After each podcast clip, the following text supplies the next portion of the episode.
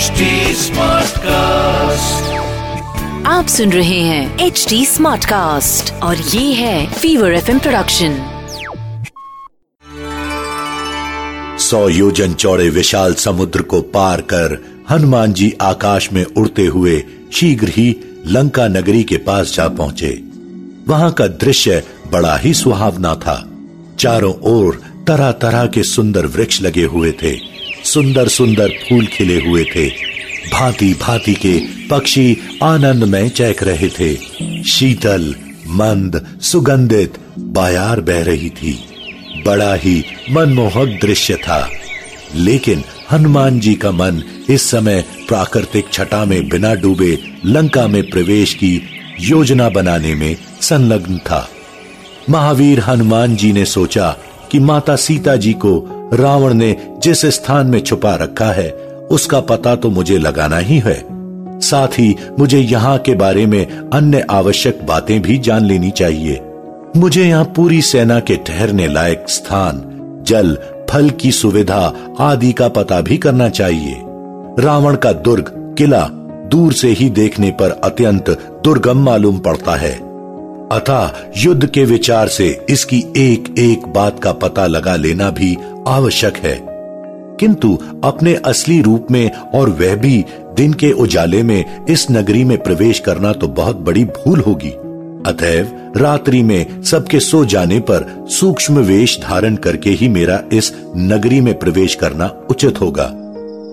रात हो जाने पर मच्छर के समान अत्यंत छोटा रूप बनाकर तथा मन ही मन प्रभु श्री रामचंद्र जी का स्मरण करते हुए हनुमान जी ने लंका में प्रवेश किया। चारों ओर भयानक और विकराल राक्षस राक्षसियों का पहरा था। वह नगरी बहुत अच्छी तरह से बसाई गई थी। सड़कें, चौराहे सब बहुत ही सुंदर थे। उसके चारों ओर समंदर था। पूरी नगरी सोने की बनी हुई थी। स्थान स्थान पर सुंदर बगीचे और जलाशय बने हुए थे। हनुमान जी अत्यंत सावधानी के साथ आगे बढ़ ही रहे थे कि लंका की रक्षा करने वाली लंकनी राक्षसी ने उन्हें पहचान लिया। उसने आगे बढ़कर हनुमान जी को डराते हुए कहा, अरे तू कौन है जो चोर की तरह छिपकर लंका में प्रवेश कर रहा है? क्या तुझे यह पता नहीं है कि लंका में घुसने वाला चोर ही मेरा आहार है? इससे पहले कि मैं तुझे खा जाऊँ, तू अपना सारा रहस्य बता दे कि यहाँ क्यों आया है।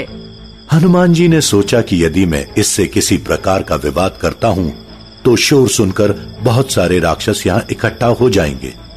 अतः मुझे इसे बेहोश करके आगे बढ़ जाना चाहिए। यह सोचकर उन्होंने बाएँ हाथ की मुद्रिका मुट्ठी से उस पर प्रहार किया। उस प्रहार से वह मुँह से खून फेंकती हुई बेहोश होकर पृथ्वी पर गिर पड़ी। किंतु शीघ्र ही वह पुनः उठकर खड़ी हो गई। उसने कहा, वानर वीर, अब मैंने तुम्हें पहचान लिया है। तुम भगवान श्री रामचंद्र जी के दूत हनुमान हो। मुझसे बहुत पहले ब्रह्मा जी ने कहा था त्रेता युग में हनुमान नामक एक वानर लंका में सीता जी की खोज करता हुआ आएगा। तू उसकी मार से बेहोश हो जाएगी। जब ऐसा हो तो समझना कि शीघ्र ही सारे राक्षसों के साथ रावण का संहार होने वाला है।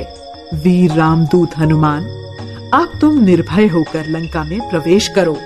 मेरा परम सौभाग्य है कि ब्रह्मा जी की कृपा से मुझे परम पवित्र श्री राम दूत के दर्शन हुए। इसके बाद हनुमान जी सीता जी की खोज करते हुए आगे की ओर बढ़ चले। आप सुन रहे हैं एच डी स्मार्ट कास्ट और ये था fever FM production H smart Smartcast.